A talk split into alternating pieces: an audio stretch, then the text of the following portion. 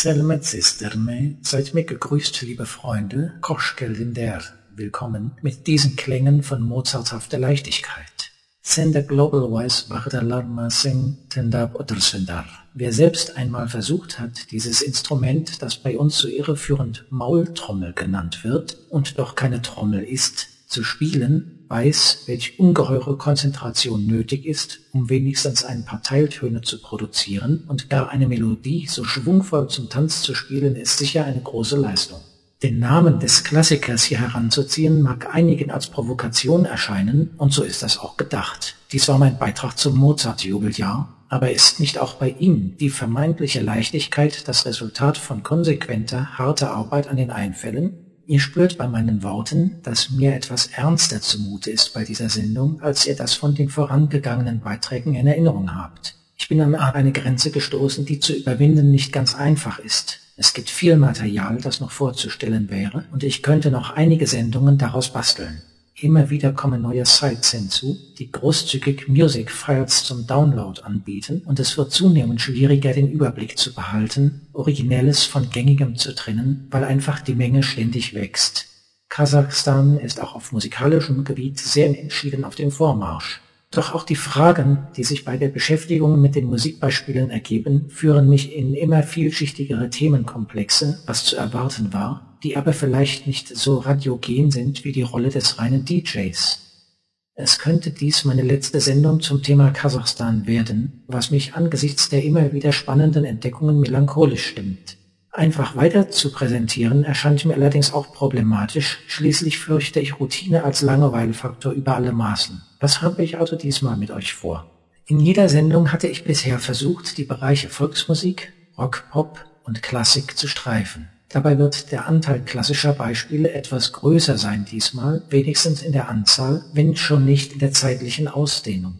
Da ist ein Lied des großen Dichters und Sängers Abay, der übrigens Goethe ins Kasachische übersetzt hatte. Wie viel von dessen Werk ist mir allerdings nicht bekannt. Ich präsentiere das Lied hier in einer klassischen und dann in einer Rockversion, die von Irker ist. Der Komponist Zhubanov hatte über Abay eine Oper geschrieben, daraus kann ich eine Arie bieten. Ahmed Zhubanov war der Vater der Komponistin, deren Streichquartett wir in den vorangegangenen Sendungen hörten, Gaziza Ahmetova Zhubanova. Auch von einer ihrer Opern habe ich eine sehr schöne Arie, wenn auch auf einer historischen Aufnahme aus den 50ern.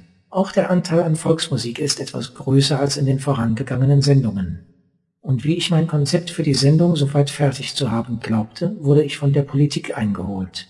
Hatte ich schon mal erwähnt, dass ich Kasachstans Nationalhymne als langsamen Walzer sehr sympathisch finde, im Gegensatz zum so häufig für dieses Genre bemühten Marschrhythmus? Hier ist sie, quasi zum Abschied.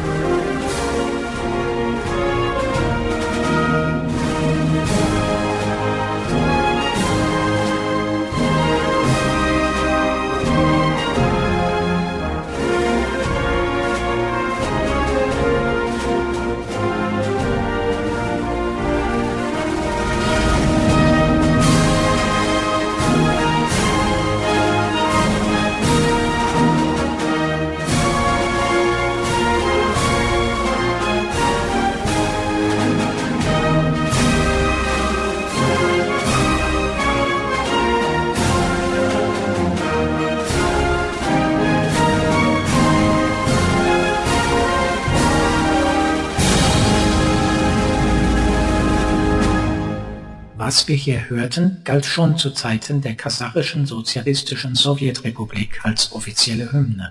Nun war das mal. Seit dem 7. Januar 2006 hat Kasachstan eine neue Nationalhymne, komponiert zwar bereits 1956 von Herrn Shemshi Kaldajakov auf einen Text von Jumeken Najimedenov, und hier habe ich eine Aufnahme, die vielleicht so alt ist wie das Stück selbst, also von 1956.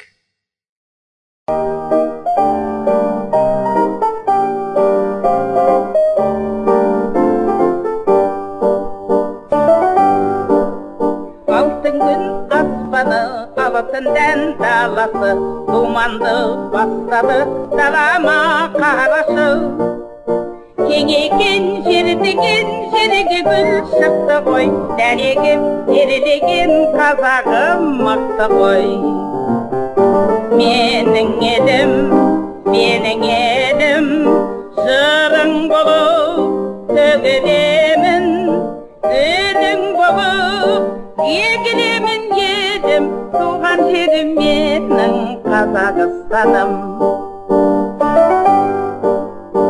айнала қарасам асықты жүрегім заманға жарасам жарасып тұр елім біздің ел ордынды көтерді туларды желмен ол тербелді тербеле жырладым менің елім менің елім жырың болып төгілемін гүлің болып егілемін елім туған жерім менің қазақстаным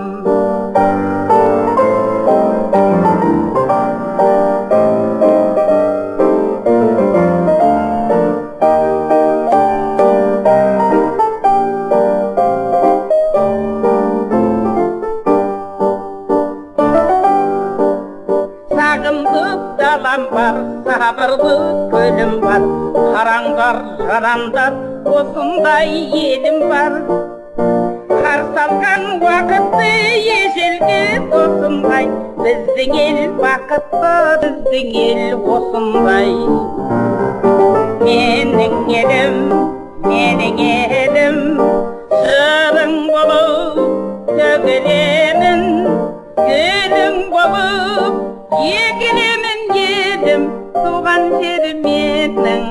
қазақстаным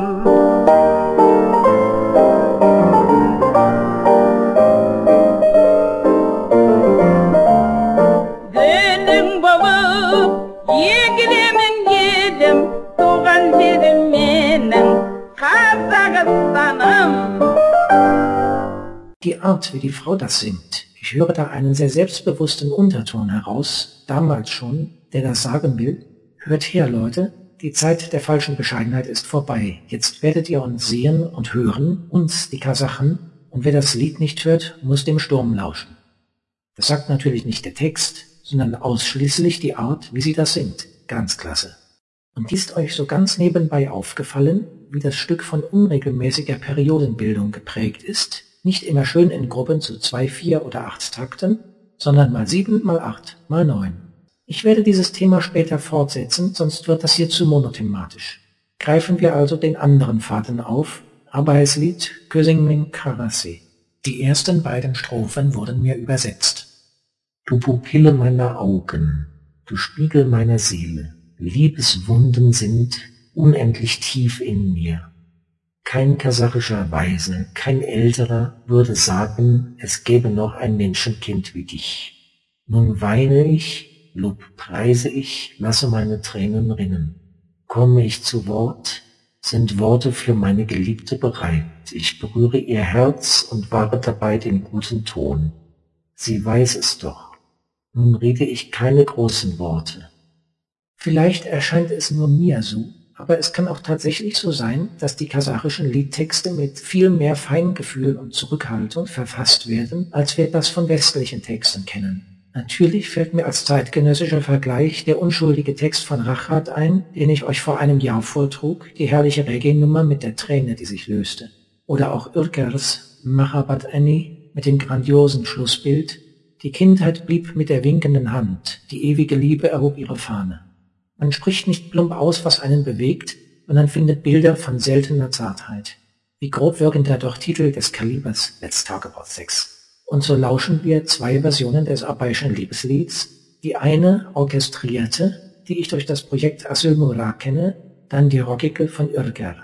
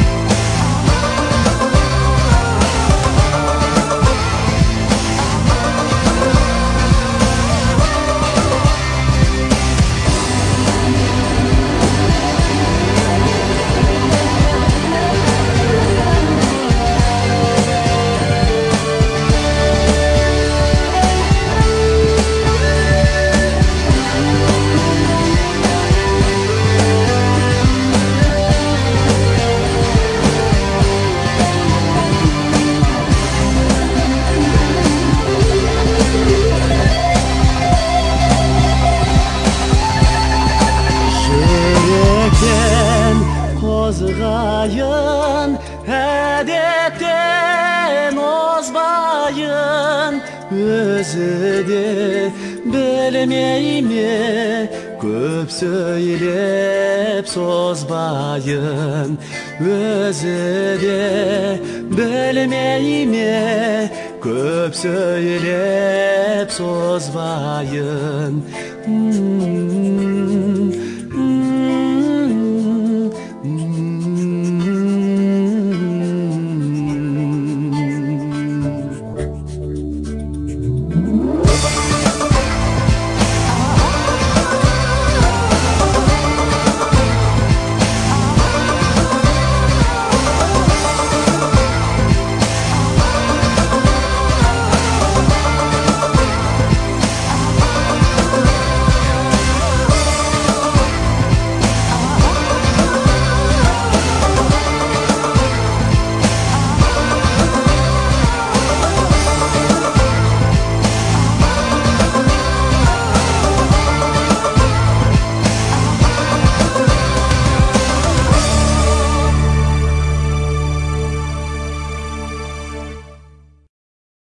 Übrigens, die vollständige Playlist könnt ihr euch auf der Site www.atameken.de abrufen, wie immer mit Links zu weiterführenden Informationen.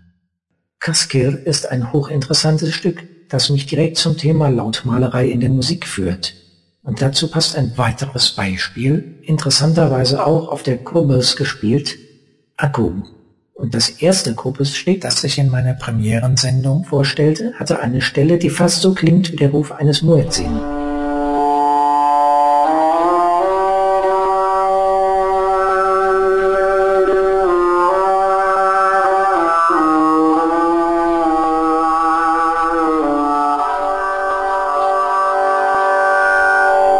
Haben seit dem Spätmittelalter die Orgelbauer ganz Europas nach einem Register gesucht, das den Klang der menschlichen Stimme nachahmen sollte, Vox Humana, und ganz unbemerkt hat Kasachstan ein Instrument, das viel einfacher gebaut ist als eine Orgel und das Klangverwandlungen erlaubt, mit denen der Spieler Menschen- und Tierstimmen nachahmen kann. Und die Kurbis Wölfe, Kaskir heißt Wolf, heulen wirklich sehr beeindruckend.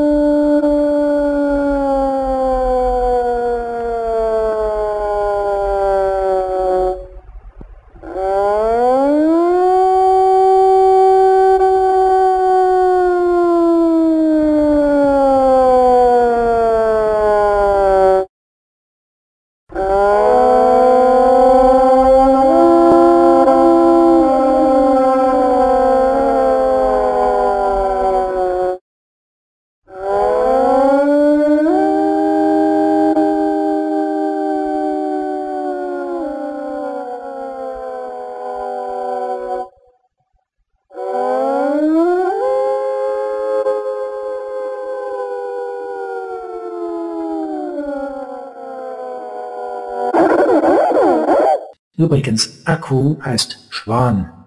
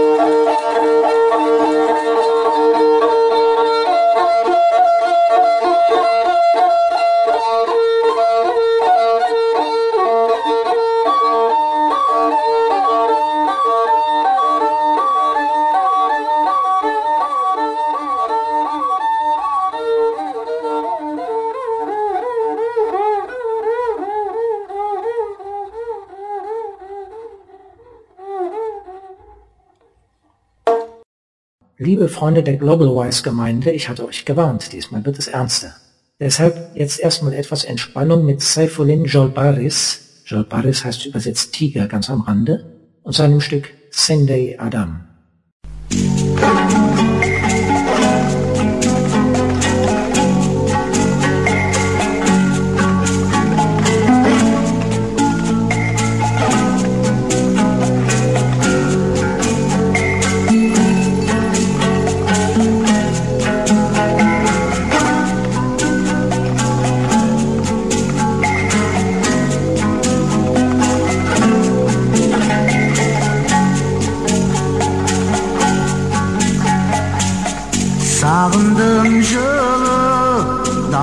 온다.